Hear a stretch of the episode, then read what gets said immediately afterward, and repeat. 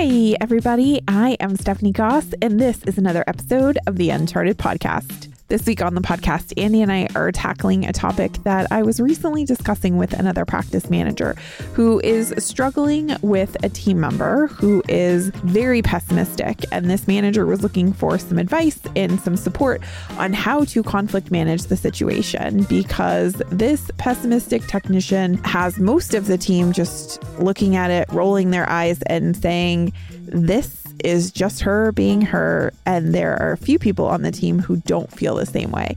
And this manager is struggling with how to figure out which way to address this from and the best way to approach it without making everybody upset.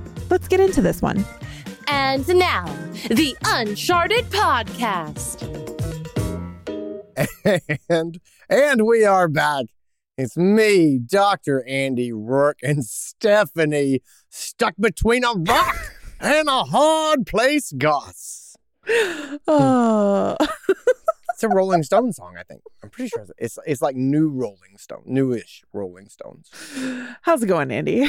It's oh boy, it's it's bonkers. It's um as we're recording this, it's the week before uh Christmas, and it's it's crazy. Uh, the kids are out of school, and um just there's holiday things, which are great. Not complaining. It's just a lot. Uh, so Yes. it's Yes. Well, and this is that this is that time of the year too where it's like all of this like towards the end of the year, all of the stuff has to get done, right? And I just like there's personal stuff that has to get done Yeah. and lots of work stuff that's happening and trying to think about holidays and all of the things. It is definitely definitely crazy. Yeah, I feel well, that. funny. Like, is is this, and it's a conflict too, right? Like, there's there's all the personal things. Like, everyone has their stuff they're trying to get done, but they need other people, and those other people they have their own things Right. that they're trying to get done. and so, uh, when you ask other people for stuff, uh, it's a it's a long, slow process. But uh, but at the same time, we all feel great stress to get things done. I think I think that's the weird paradox of the end of the year is at the time it's most uh, wonderful to be present uh, it is also ridiculously hard because the world around you is swirling and everyone is trying to do their own being present thing. Yes. Yes. It is it's crazy. All right, let's get into this episode because we got a good one here. I'm actually really excited about this. Me too. So, uh, there was a recent conversation that I was a part of, uh, and it was a manager who was asking for some help with conflict management within their team. And they are struggling because they have a team member who they said is incredibly pessimistic. And Yes. um, they said like they're potentially the most pessimistic person I've ever met, and they are also an incredible technician, like maybe one of the most incredible technicians I've ever worked with. And so they said 99% of the team just ignores the pessimism and just thinks of it as Kelly being Kelly, right? when they when they're having a moment. However, there are a couple of team members who are much gentler, more sensitive souls, and they take Kelly's uh, pessimism totally personally. and that when uh, she goes on a on a rant or is just in a in a pessimistic state, they take it super personally, and so they are coming to the manager and are upset and frustrated because they feel like Kelly is directing negativity towards them as individuals rather than the situation themselves uh, itself. And so they are Yeah. struggling with being able to see past taking it personally. And so it is causing drama within the team because everybody's upset. Uh, this manager was like, I've talked to everybody individually and I've tried to get them to work it out, but I feel like I'm not getting anywhere because Kelly is who she is and her love of pessimism is and her outlook her is just who she is and that it I don't feel like I can change that and I'm also really struggling to get the other team members who are more sensitive and gentle that's part of their personality and so I can't really ask them to change that either and so I feel like I'm between a rock and a hard place and I just don't want to lose anybody because I'm not solving the problem, right? Because everybody on the team looks to the manager to be to be the voice of reason and just solve the problem. And so this manager was just like, I don't know what to do. How do I mediate this conflict? Because I don't, I don't even know where to start. Yeah, I like this question a lot. I like it a lot because the simple answer is that this manager has made a number of assumptions that have made her or him incapable of getting to a good solution. Sure. Like, and I, as I read this, I go, that's an assumption. That's not true. Nope, that's not true either. And there are so many things here that I would push back against and question and and tinker with. And I was like, oh boy, I would say this manager has told herself a story sure. that that does not have an escape hatch. But I don't think that story is is accurate. And so I'm really excited to pick this story apart and try to make this situation look entirely different. So I'm not there. I don't know these people. I can't say exactly what to do, but I can make this, I can tell you an entirely different story that is much more hopeful than what is here. I am glad about that because I will admit this is one of those episodes where I will say it's me. This was me. This was me. This was this is my clinic. I've had this person. I've been this manager and trying to see past uh, I think you're you hit it spot on and I'm super excited to get into this but trying to see past like the absolute yep. of the situation and feeling like I have one of two solutions, right? Like that was me in the moment. I got very narrowed down into like, this is the yeah. only way out. And so I'm super excited to talk about it from a place of perspective now and to talk about it with you because I think it's so easy in the moment to see through a very narrowed lens um, because yeah. you're too close to it. I, I love I love these conversations in person uh, because I'll like I'll be I'll be an event I'll be at a conference and someone come and they'll tell me this and they see two options mm-hmm. and I love it because I can make their head explode. Uh, just it, just standing there, give me ninety seconds, and, and I will. Uh, and I I can often. It depends on the individual. I can often just shock them because I know this trap. I've seen this. We've all seen this trap. Mm-hmm. When mm-hmm. you get to the place where you think you have two options and neither of them are acceptable, uh, you're probably mistaken, right? Sure. Like you could be in a nightmare scenario you know, you you're living in a Saw movie and there are two horrible options and that's all there is. Uh, probably not. Probably not. So, okay.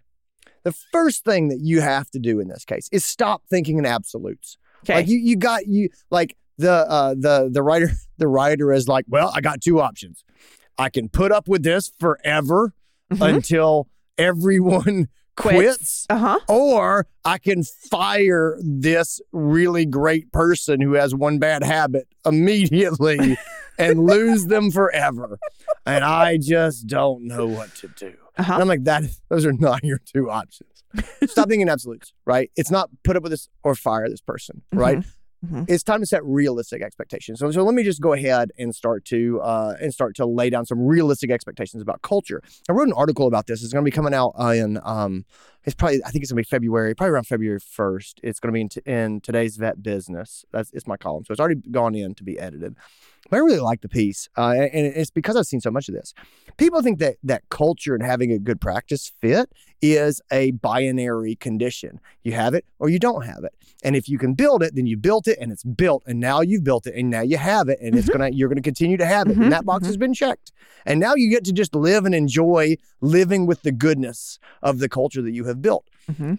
That's not how this works. It doesn't work that way. That, that, that- that's a ridiculous expectation. And people, Yeah. and the thing is, I get calls and you get calls, we Mhm. get calls all the time from people who are like, I have failed. My team used to be happy and and now it's not and people aren't getting along and someone has quit their job and left and the only reason can be because I have failed them in building a good workplace for them to be in. Just slap me across the face, please, because I deserve it. And those are the types of self flagellating emails that Uh-huh. I get. And uh, it's this is lunacy. That's not how this works. Look, culture is a process. Yeah. Team fit is a process. It never ends.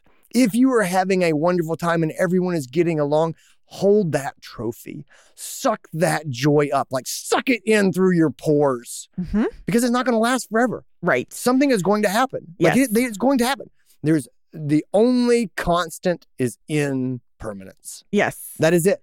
That's the only constant. And you got a good thing now, and that's great.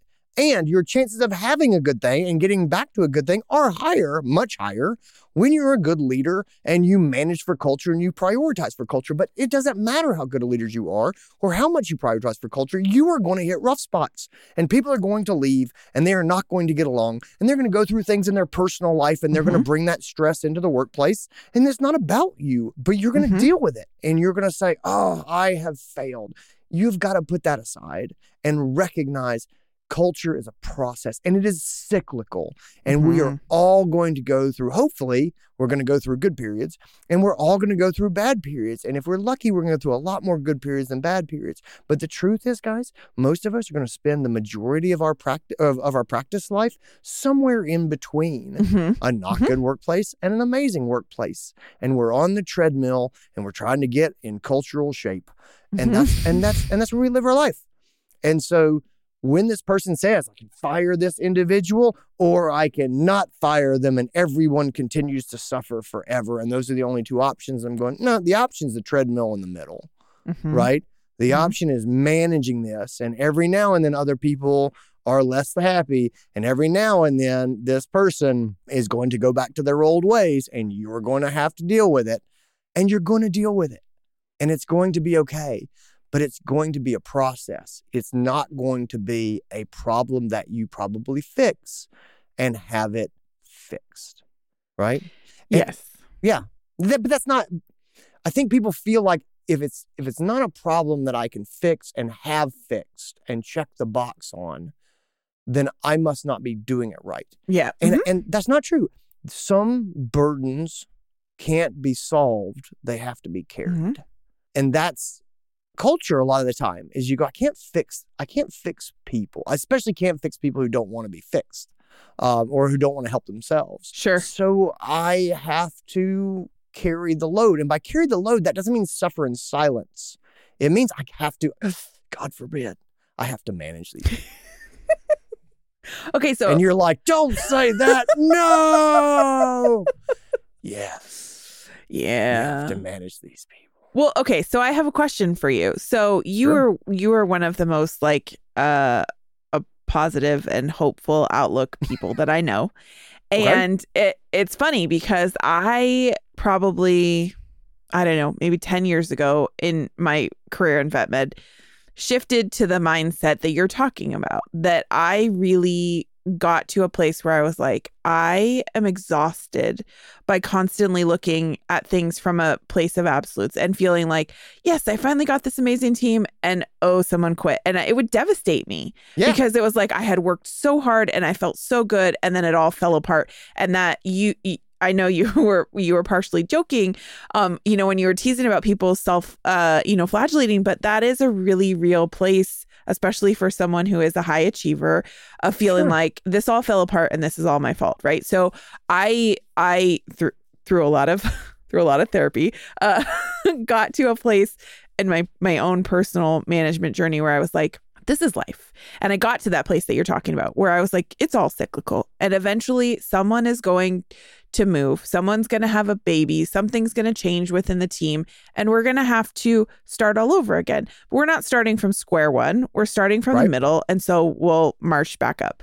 And and I started having this conversation with friends and I got accused more than once of that being a very negative outlook that something was always going to like it's always going to fall apart at some point and you know in our team we say the, the cup is already broken right The cup is Like- already broken. and and but but people were just like that's such a negative outlook and i really struggled with that because i was like i feel like this is the most positive healthy outlook that i could possibly have knowing that we're going to have ups and downs and it's Yeah. going to be good and it's going to be bad and it's going to be in between and i can't control that but i'm curious to hear your take on that because i can imagine that there's people listening to this who are just like well if you think about the fact that it's always going to break isn't that a really negative outlook Yeah, no. The answer is no. uh, yes and no. Uh, so here, here's the thing. Okay, so here's the weird positivity that I that I deeply believe in. Uh, Mhm. you've heard me talk about, you know, um, life is suffering and life is struggling, and I believe that. I, be- I honestly, guys, I believe. So here, here's the short version. I believe that we are creatures formed in the fires of natural selection. I believe that that is our hard wiring. The stuff that drives us is Mhm. the stuff that we have picked up evolutionarily from natural selection. sure. right? Natural selection does not want us to be uh, to be content. Sure. Contentment is dead species. Mhm. Species that are content, they don't uh, explore, they don't innovate, they don't seek out new environments, they don't take risks, they don't do anything that a species would need to grow and thrive. They sit. Sure. And evolutionarily, evolutionarily speaking, the temperature changes, the new predator arrives, that species is dead. They are extinct. They are wiped out. That is the history of the world again and again and again. And so we have been the most successful species on the planet. You know why? Because we are not wired to be content. We are wired to want. We are wired to struggle. We are wired to, it's called the hedonic treadmill. If you get this, if you got the biggest raise that you could ever want, the one you're thinking about, the one you're like, Andy doesn't mean this much money. Yes, I do. That's how much money I mean. You're like, I would be happy. And I would go, and I say to you, no, you won't. No, you won't. People who win the lottery, there's research on this, people, lottery Uh-huh. winners are generally happy for about three months. Yep. And then they're just the same person they were before, but now they have money.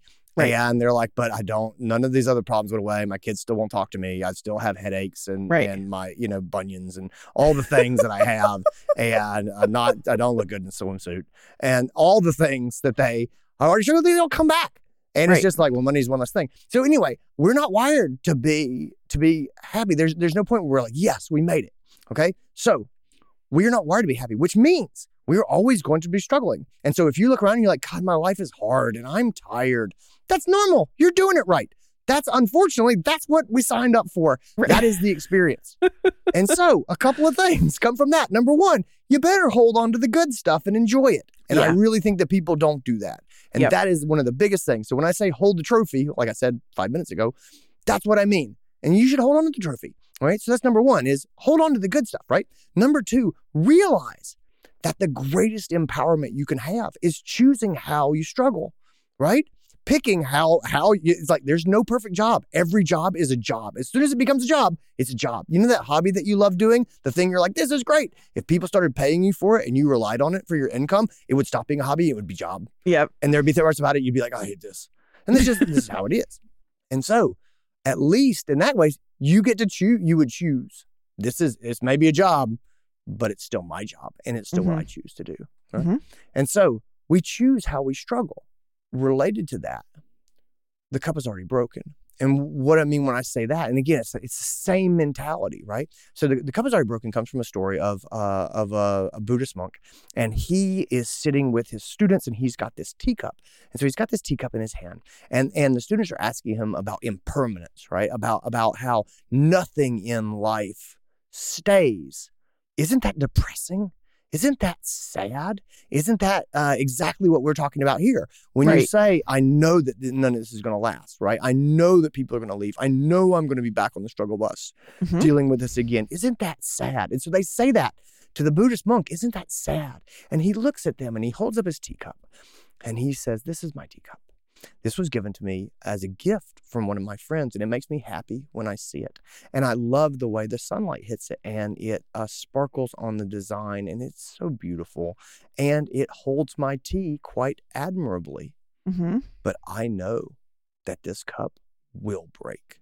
Mhm. It will break. It, it all things break. It Sure. will break. In my mind, this cup is already broken. And so every day that I wake up and it is not broken is a gift to me. And when it does break, I will be okay because I knew long ago that it was already broken. And so on our team, when we say the cup is already broken, that's what I mean. It's nothing is permanent. And Mhm. so every day that we have it is a gift. And every day that we don't have it, it's okay because we knew we weren't going to have it. And guys, I believe that that is the definition of true, practical, sustainable happiness and positivity. And so, thank you for saying that I'm an optimist. I am an optimist. And thanks for saying that I'm positive. I, that's how I stay positive, is not in some panacea world where I think everything is great, it's going to be great. But I can look at the broken world around us. And cup was already broken. And, uh, and that makes me happy. Mhm. And so the same thing is true here when we look at our team and we look at these people who are not getting along. The cup was already broken. Yeah. Mhm. so, Yep. and and if we get and if we can get it to not be broken, then that and then every day's a gift. Um, and so that that's that's why I see that, and that and that's kind of that's kind of how I have that that kind of that's kind of how I have positivity in these scenarios, and also to be honest about like what are we up against, right? So I have a question for you because uh so that so I was not kidding when I said, said this this is we're talking about we're talking about one of my practices and I've Yeah, been there sure. I've been this manager and and on my team the the conversation from Kelly herself was this is just who I am. I'm a bitch, get over it. Like that was, you know, Yeah. that was the conversation. Yeah. And that I really struggled with that on a personal level, but also from a trying to manage this and manage the people perspective. Because when I looked outward in at the situation, it wasn't about Kelly and who she was. It was about what she was doing, the Yes. things she was saying, how she was Yes. saying it, um, the behaviors. And I really struggled with it because the team members who were the ones who got offended were were just like, I okay, so I ju- I guess I just brush it off because that's who she is. And I was like, no, no, because we Yeah. have team rules that we don't yell at each other and we don't, you know, we don't throw each other under the bus or whatever the behaviors were that were being exhibited. And so I was like, that no, you don't just give up on this conversation because it's not about the person, it's Yep. about what they're doing. Yep, totally. Okay. So this is assumption number two that has locked our manager into a trap, right? She's entrapped herself with assumption number two. And the assumption number two is, and she says this, um, she is this is who she is. Right. This is who our um uh, pessimistic uh, yeah, pessimistic person is. And then uh the front desk, this is who they are. They are these these soft people who get their feelings Right. hurt. And that's who they are. And I can't change who they are. So I'm defeated. And I'm like, Yeah. if that's what you believe, you are defeated. Like this is Right. this is a short Right. conversation because you're right. It can't help you. But that's not true, right? It's not true. This is not about who she is. This is about a behavior that she is exhibiting. And so the classic mistake here with manager is to confuse the behavior and the individual. And Mhm. once you say that something is an individual, you are screwed. Mhm. You're screwed because you can't change people, right? And uh and there is no changing who someone is. But the truth and also it's it's you it's hard to give people feedback right and and have them hear it because if you criticize who i am as a person boy i have got some evolutionary tribal status defense systems here that are going to rise to the battle and make me argue against you and reject what you're saying because you're talking about who i am and my identity Mhm. That's all it's all a track don't even go there like that's a Mhm. that's a that's a swamp that you should not wade into it's it's not who she is. Yeah. She, if she is a good technician, as you say, then she is a compassionate, kind-hearted person who is very smart and competent, who is choosing to communicate pessimistic thoughts continuously to Mhm. the staff. Mhm. And Mhm. that is the behavior of this person, right? And do not let them say to you, "This is who I am." Mhm. I I reject that, right? Um, and I think I think you know we talk a lot about um, we talk a lot about your job being a relationship, and that's just a metaphor that helps me a lot, and I like to think about it. Mhm. And Mhm. so, um, our job is a relationship, which means if you're my technician, we have a relationship. Um, I'm not interested in being in a relationship when someone who comes in treats me like eh, like crap, makes me feel bad, and then says, "Well, that's just who I am. You can deal with it." Mhm. I, I can deal with it by deleting your phone number from my Right. phone, you know, and not and not having you around Walking away. Mhm. and walking away. And that is how I deal with it because I'm not going to deal with someone who can't take any feedback like that or who treats other people that way. But this is a relationship. And so I can say, hey, this is a behavior and this is how it makes me feel, or this is the problem that it causes. And I like you and I you see see the, the goodness in you and I see the benefits in you.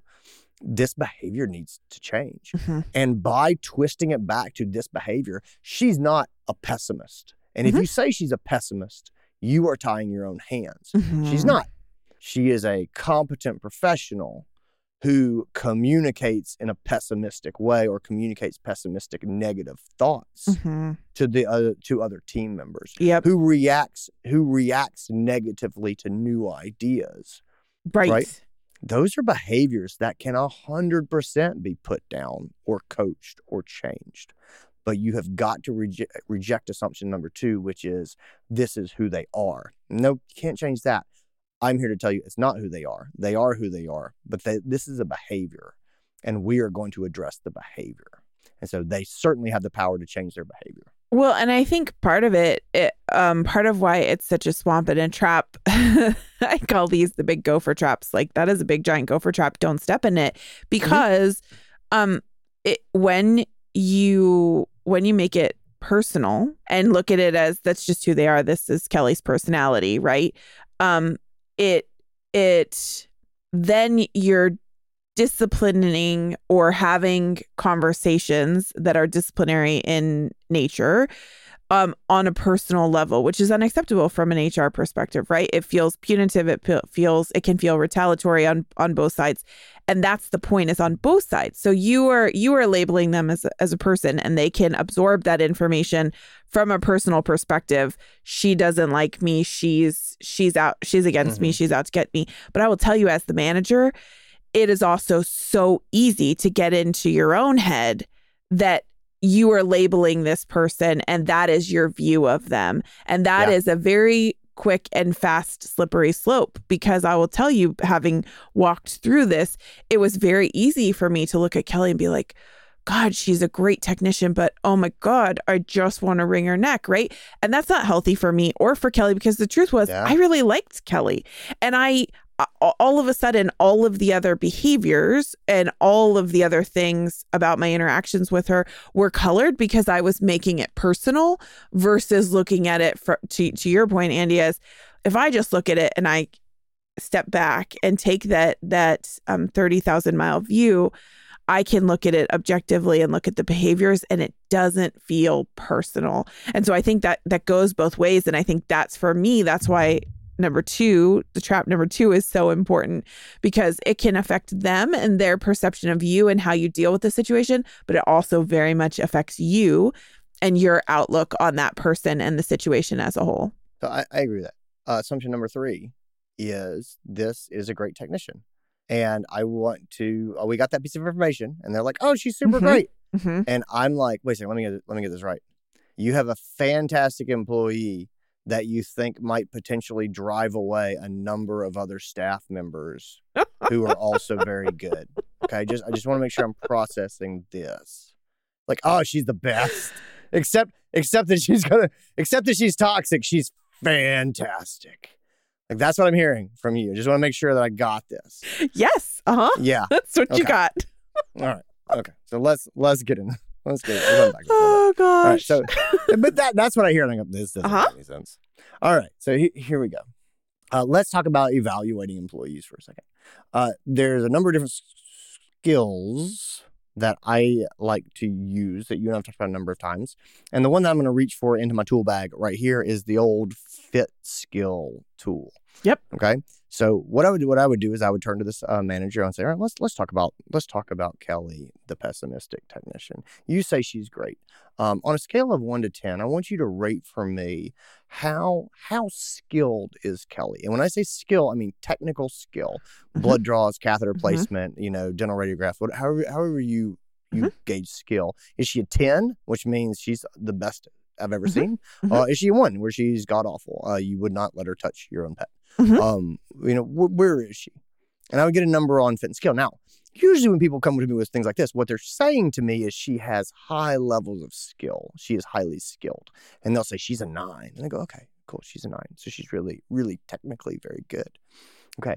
The other part of this, which is equally weighted, at least equally weighted, is fit. Is she a good fit? Does she fit in with the team? Do people like her? Do they like to be around her? Does she make the workplace better? Does she communicate well? Right? Does she fit in with who we are or with our values and with the people that she has to work with? Mhm. And I I want you to rate her on that on a scale of one to 10. And here's where the rubber meets the road. Okay. This is where I'm going to really make my decision about how we're going to go here.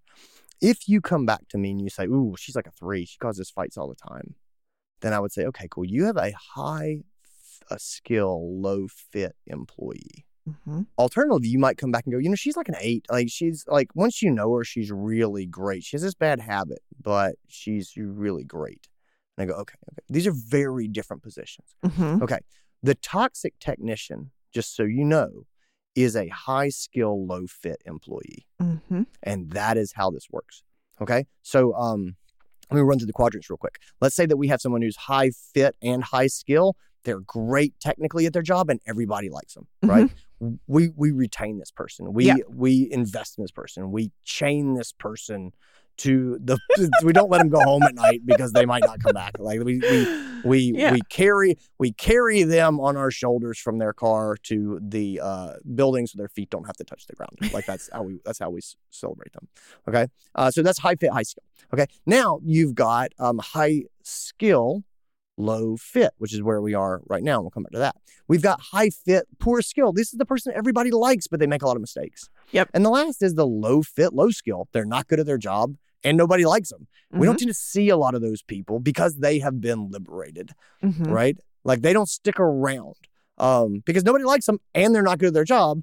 Uh, those people are employed somewhere, which is sad. But Mhm. uh, but if they were liberated, they would go find somewhere else where they had skills that better fit the job and Mhm. they would fit in better. And so Mhm. keeping them is probably not serving them any better than serving you. Mhm. So anyway, that's a brief overview of the four quadrants. Now, toxic techs are high skill, low fit. Why is that? It's because if they weren't good at their technical work, they would be in the quadrant as low skill and low fit. You, and would wouldn't fire them. them. Yes. They, only get to be toxic because they're really good at the technical part of the job. So we Yep. put up with the awful communication relationship part. Mhm. And that's a mistake. It's possible that Kelly is toxic. It is possible that she is technically good and she is sucking the soul out of the team and dumping toxicity into the waters. It is Mhm. possible. If that is true, she needs to be let go. Mhm. And people are like, wait, wait, wait, we can talk to her. Yes, you can talk to her. And we can try to coach her. And I'm happy to talk to you about how to try to coach her. Uh, just go ahead and start. The cup is already broken.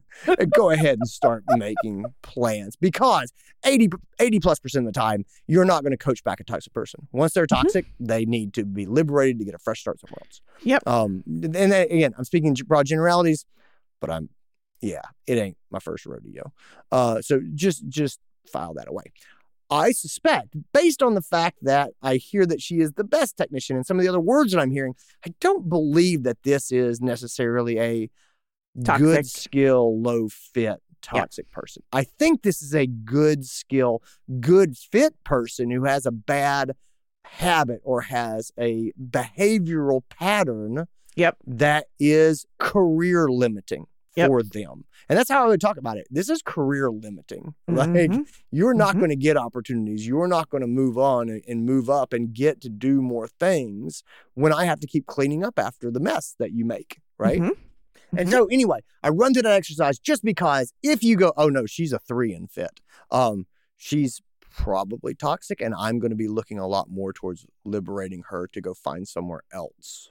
Um, and mm, yeah, just I'm everyone would probably be happier if she goes away, including her. If she's not, if she's a high fit, high skill employee with a bad habit, now this is worth this is Mhm. worth coaching. And Yep. we can a hundred percent coach this person if, if she wants to be coached. But often if they're a good fit, they do want to be coached. Mhm. And so anyway, those those are two different scenarios. So that that's the third assumption is this is a great employee who has who's driving the staff away and I can't change her because that's who she is. I'm like, that doesn't stack up to me. There's something something is wrong here in Mhm. this assessment. Mhm. And so I put all those things down, right? Um, stop thinking in absolutes. It's not keep this person or um and and suffer the consequences of this behavior, keep uh going on and on and on, or let this person go. The answer is often in the middle. Uh and and uh we manage this person and they'll probably have we hopefully we can get them back on the straight and narrow and they'll probably fall off and then we'll probably pick them back up and this will be something that we'll continue to work on and coach because uh, you know a lot of times we have personality types so we have to kind of work through them and change takes time okay? Uh, so have realistic expectations about the uh, amount of improvement that we can expect right? The second uh, assumption is uh, assuming that this is how the person is. It's like nope. Separate the behavior from the individual. Mhm. coach the behavior not the individual. And the last thing is uh, eva- really evaluate this person. What are you dealing with? Um, and if their evaluation is negative That may decide what we do. And ultimately, based on how we feel about those things, we are going to come to the big headspace question for me. And that is, what is kind? What is kind? Right? Because I am not a hard ass. I, I sometimes I wish I was. I'm not. I'm a softie. um, I'm a softie. I get my. It's a true, hurt. sto- it's a true story. I know. and so I'm not. But I am 100% unwilling to let my business suffer and I will absolutely make the hard call. And here's how I make the hard call and here's how I feel good about it. I ask myself, what is kind? Mhm. What is kind to me? What is kind to my family? What is kind to my staff? What is kind to the other doctors? What is kind to the people who have to work with this person? What is kind to the person who's causing the problem? Mhm. And if the kindest thing for the person who is not happy here and is pessimistic and just thinks everything is awful, Right. and the people who are feeling bummed out and criticized by her, and me and my clients is for this person to leave, that I should do the kindest thing, which is liberate this person. And Right. honestly, that is that is the mental trick I play on myself, some uh, self kung fu that Sure. I do. And ultimately, I go, yeah, that is the kindest thing. And so I'm a softie. I got it. I'm going to go do the kind thing. And I, but I have to believe in what the kind thing is, and then I can do it. But I have to believe what it is. If the kindest thing, uh, there's the other alternative is that the kindest thing possible is to have a candid conversation with this person, this technician, and say, "This is what I'm seeing, and this is what I'm feeling, and this is how this is these behaviors are being received, and we need to make changes to go Mhm. forward. And you need to know that this is not sustainable. And I really like you, and I really want you to be here. It's not kind for me to not tell you if we have come to that point. I always say people should not be surprised when they get let go. Mhm. And you know, a- and if they are surprised, then someone did not communicate to them how their behaviors were being perceived, you know? And again, that's broad generalities, but you get the point, right? It's not kind for me to not say anything to this person as relationships burn around her. Well, and I think the reason that so many managers, myself included, because I've been here, sit in this place of indecision and don't do anything is because we're looking at it from a personal perspective. And so m- most of the time, it's feeling like you don't have the tools and you're not equipped to do the kind thing and have that conversation because there's some part of our brains that is still looking at it as Kelly is being a pain in my butt and I this is about her as a person and I don't know how to tell her that I'm going to let her go because her pessimistic attitude is the problem, right? Yeah. It's still it is still personal and so we do nothing because we know we shouldn't just fire people because we have a personal problem with them, right? And we don't feel like we have the tools to be able to address it from an from an appropriate place. And so I think um I think this is a good place to take a quick break and then talk about how do we actually have that conversation because that is definitely a learned skill um Yeah. to to be able to address behavioral challenges like this. Let's do it. Hey, everybody, it's Stephanie. I just have to break in here for one second and make sure that you know about an awesome opportunity that is coming up that we do not want you to miss. We are back. We are back in person in April in Greenville. That's right. Our flagship conference in Greenville, South Carolina is happening in person for the first time in three years. And we are so, so excited to be back with you guys. It is happening April 21st to the 23rd. So put that on your calendar now. And if you head over to the website at unchartedvet.com forward slash April, you can find all of the details as we sort them out. You will get to see the schedule as soon as we have it. Uh, you will get to see information on the speakers. We've got an event FAQ. You can shop our Uncharted gear. We've got safety information if you're wondering about being back in person.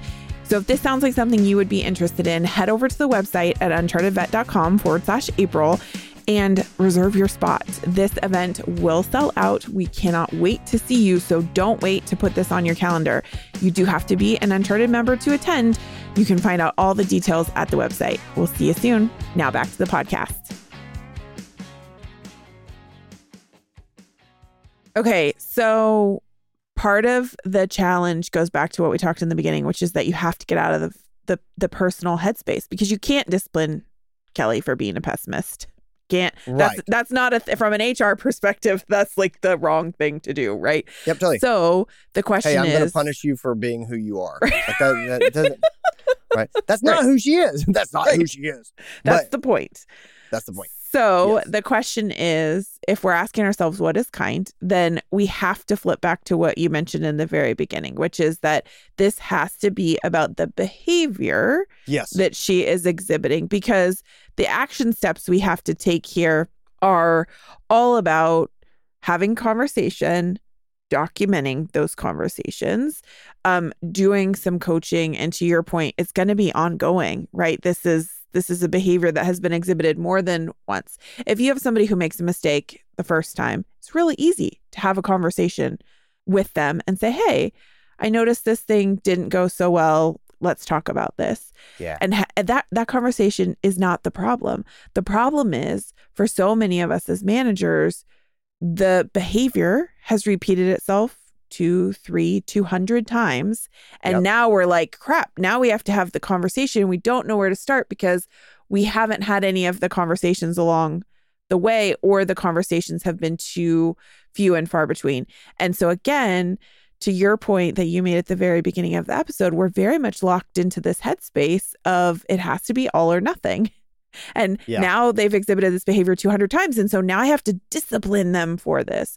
No, that's Yeah. not the first conversation. If Yeah. you've not had any of those conversations or if they've been too few and far between, then you Yeah, start over. fresh. And Yep, you gotta you gotta start over and you gotta say, hey, this is this is something I noticed and we have to talk about this. Yep, I agree, a hundred percent. So, so here's here's how, not knowing a lot of the specifics. Here's here's how this generally sets up when it goes well. Okay, Mhm. so the first thing is, um, the cup is already broken. Uh, we're not aiming for perfection. We're aiming for improvement and Mhm. continued improvement. Right? Yes. Rome wasn't built in a day, but we've gotten to this point. We can get back out of it. Right? So Yep. that's it. Second thing is, um, to your point, and you're spot on. You're starting at the beginning. Like if you have not managed this condition, this behavior up to this point, just and that's not bad. Just take a deep breath, shake it out, and start from the beginning. Like, Yep. okay, we're gonna we're gonna start. We're starting the process. Here we go. Okay. So uh so that, so get get in that headspace. I'm going to bring this person in, and when I do, I'm going to speak in specifics. Now, I'm starting fresh, which means I'm not going to go back and say I need to talk to you about 137 things. Uh, they start back in May 2016. You, Right. Uh, yeah, uh, Jenna said, uh, I think we're going to get a new printer. And you said, this place is never getting a new printer. These guys don't do anything they say. Uh, that's what I want to start with. Uh, 2017 May. Remember that? That was not okay. You shouldn't have said that. Um, no, no, just let it, let it all go. Let it all go. Start fresh. Uh, but that said, we need to speak about the behavior and we need to speak in specifics. Yep. Right? I cannot bring him in. I come in and say, uh, Kelly, you are a pessimist. And you know what Kelly's going to say? No, I'm not. No, I'm not. You- You're, you're always saying negative things about me.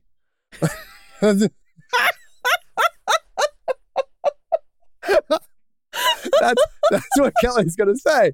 Like it, it's not gonna doesn't fly. All right, so you speak in not going to end specifics, like, well. it's not going to end well. Like you can already like that. I just in that small snippet, you just saw this conversation is on fire, going down. You're like, Uh-huh. it's not going anywhere productive. Uh-huh. All right.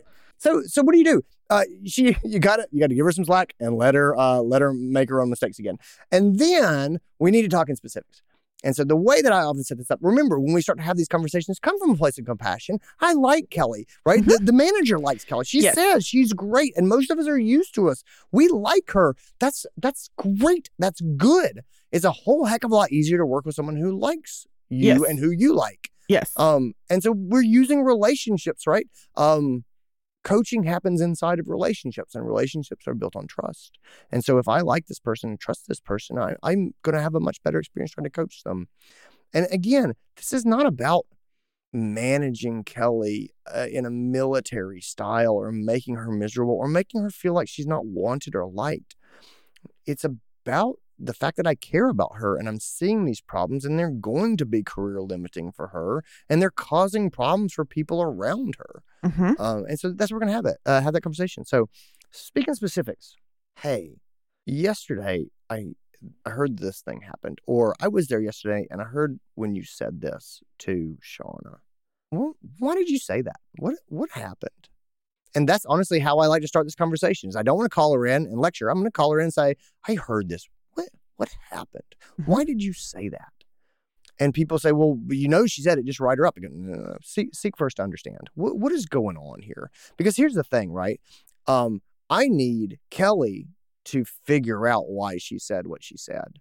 And if Kelly figures out why she said what she said, then she can choose to not say it again next time. But if mm-hmm. she doesn't know why she said what she said, she's going to have a hard time not repeating that behavior because she mm-hmm. didn't know where it comes from. And so I, I'm going to try to help her find that. But also, I, I want to understand like what's going on with her. Mhm. Is is there something I can support her in? Is there is there something else going on behind the scenes? Like I want to have a productive conversation. It's not a gotcha conversation. It's not one where I'm like, aha, I have figured you out and now you are pinned down and you can't make any more mistakes. I said, no, Mhm. she's a human being and, and Mhm. I like her and I want to support her. So, you know, ask, first of all, what what happened? And then I'm gonna listen. And then I'm going to talk in consequences. I'm going to say, hey, when you say things like this, this is what the outcome is. This is this is what other people take away from that. This Mhm. is what I have to deal with because people come in here crying. Mhm. Eh, You know, like and, and and again, if she doesn't understand the consequences of her behavior, she's not going to change them. And so I'm again, I'm not trying to be nasty, but I she needs to understand when you do this, this is the outcome. This is what it causes. Mhm. And then I want to talk about what the consequences are for her. And when I do that, I'm not talking about punishments. And that's why you're getting written up. Right. I'm talking about I'm talking about where she's going and what the long-term consequences are. One of the keys in coaching, right? And the difference that coaching, the coaching difference in, from feedback is intense. It, these are future-facing conversations. Hey, if this when we have conversations like this, it affects how the team works with you. And I'm worried in the future you're not going to get opportunities or you're not going to be able to get to do the things that you want, or there's going to be doors that would open that you're not going to be able to go through. Hey, I, I would like to see you in more of a leadership role in Mhm. the coming years, but that's not going to be a door that's going to be open if we continue to have this exact behaviors, right? If people tend to feel this way about you, and I want to Mhm. support you and I want you to be successful here. And so I'm really, you hear me leaning into coming in this from a point of compassion and trying to Mhm. help this person. And so, so talk in the future tense. This is, this is how you can develop. This is where you can go. This is my concern for you going forward. And again, I'm not, I'm not talking about the past and the 137 times she's done this before. Right. I'm talking I'm talking about what happened here recently and what it means going forward. And then what I'm going to do after we've talked about this is we're going to talk about what she can do next time because she can't change last time. It'd Right. be nice if she apologized, but she didn't have to. I mean, the big thing for me is don't do it again. And and, and I can only change the future. Mhm. And so I'm going to talk to her and say, "What what are we going to do differently next time? Can you can you promise me that you'll do that differently next time?" hmm And hopefully she's going to agree and say yes, or she's going to say, This is what I'm going to do. I'm not going to tell her what to do differently. I need her to decide what she's going to do differently. hmm I need her to own this behavior. So and say, Hey, what can you do differently when you have these communications? And let her propose a solution. So it'll be her solution. hmm And then the last part is I'm gonna I'm gonna have to start holding her accountable, which means when she goes out and the next day the same thing happens again, I'm gonna have to say something to her. And I'm going to have to say, hey, we just talked about this yesterday. And I heard that this is what went down. What happened? I'm going to repeat the process. But ultimately, what happens is not, hey, you're pessimistic and we're going to have to let you go, or you're pessimistic and you're getting written up. What's going to have to happen is, hey, we have had mutual, or we have m- had many, many meetings about this behavior. And you say you're going to make changes to it, and you're not making changes to it. And now I'm concerned about your truthfulness, about your willingness to change. The the fact that you keep saying you're going to do these things and then you don't do them. hmm And that's why we get written up. And Mhm. those are the reasons that, you know, that we're not going to be able to stay on because you can't continue to say you're going to do things and then not do them. hmm And that's it's a different conversation, but that difference is important. And hopefully we don't get to that. But it does set us up for a better coaching position. Um, the last thing I want to say, I think a lot of people get this wrong. Uh, it's really hard to police culture, meaning it's hard to jump on this person, Kelly, every time she makes a mistake and pull her into the office. hmm And guys, that's not how any of us really want to be trained. No. We, we want we want to be trained with positive reinforcement, right? And so just as much as you look for Kelly to be pessimistic, look for Kelly to be optimistic and positive. Mhm. And just like training a new puppy, as soon as they do the behavior you want, jump in with praise and celebration and treats and rewards. Mhm. And guys, I say that uh, any, anyone who's heard me talk about about feedback knows that I say this. Um, people are simple animals. I don't care how many degrees you are. This is, I'm not saying this because as a technician, I would do it to the doctors. This is how you train doctors. Mhm. Mhm. Is you set the expectation, you look for the positive behavior, and you reward the heck out of it. Mm-hmm. Mm-hmm. Yeah. No, I I think that that is so true. And I think one of the things about rewarding it that's really important is it doesn't have to be in front of everybody. It doesn't have to be, you know, a giant over the top thing, but it's those small little things. Hey, I noticed when it was really crazy today that you really kept your cool and you didn't make any negative comments. And I just want you to know that I really appreciate that. Right. Like it doesn't have to be a big thing, but that little bit of reward because change is hard. And when you Yeah. hear, yes, you're doing this well, that is so important and it makes such a difference. And I mm-hmm. think it's really easy as a manager when you are having to have hard conversations with somebody and you're looking at something from a disciplinary perspective, it's so easy to get sucked into the cycle of only looking for the negative. And so Yeah. part of this goes back onto the manager that it is your job to look at it not in when is the next time am I going to ca- catch Kelly in one of these behaviors so I have to write her up again, but how much work is Kelly putting into this? When can I celebrate her successes? And you might have to look really hard for some of Yeah. them in the beginning, but the re- the return on investment when you look at it from the perspective of positive reinforcement versus the the negative uh, now I have to discipline you is so huge on both both sides. Yeah. I I I agree. I, I think that that's just I don't know. That's that's just training and, and positive reinforcement. So Mhm. you know, yeah. And, and I guess here's the other thing. Think about how you would feel. When Mhm. was the last time that your boss came up or someone in your clinic came up and said, "Hey, I saw that you did this specific thing, and it was great, and I just really want to thank you for doing that. It was really well done." Like, it's probably embarrassingly rare that it happens, and it's just it's hard to do as a manager. You have to you have to prioritize it. You know. Yeah, absolutely. Oh, this was a good one. I think so. I, I, I mean, I enjoy. Like I said, I really, I like these a lot, and just, I hope, I hope for our, for our manager friend, I hope it kind of, um, I hope it gave some perspective. Right? I don't. It doesn't sound like this is a straightforward black or white. Fire this person or, uh, or deal with this bad behavior forever. There's definitely a middle path, and we're gonna try that first. And if it doesn't work out, then it doesn't work out. But at least we've tried a coaching solution, and Mhm. and uh, if this person really is the great tech that you say that she is, um, you may have some real success with coaching, right? People have to want it, they have to want to get better. But honestly, most of us want to learn and we Mhm. want to improve and we want to be more popular with the people we work with and we want to be better at our job and we Mhm. want to feel like we're developing and we're going to get more opportunities. Mhm. Those those aren't those aren't rare traits. Most people have those. Um, and so we you know, let's lean into them. I love it. This is a good one. Have a great week, everybody. Yeah, everybody, take care of yourselves. Well, gang, that's a wrap on another episode of the podcast. And as always, this was so fun to dive into the mailbag and answer this question. And I would really love to see more things like this come through the mailbag.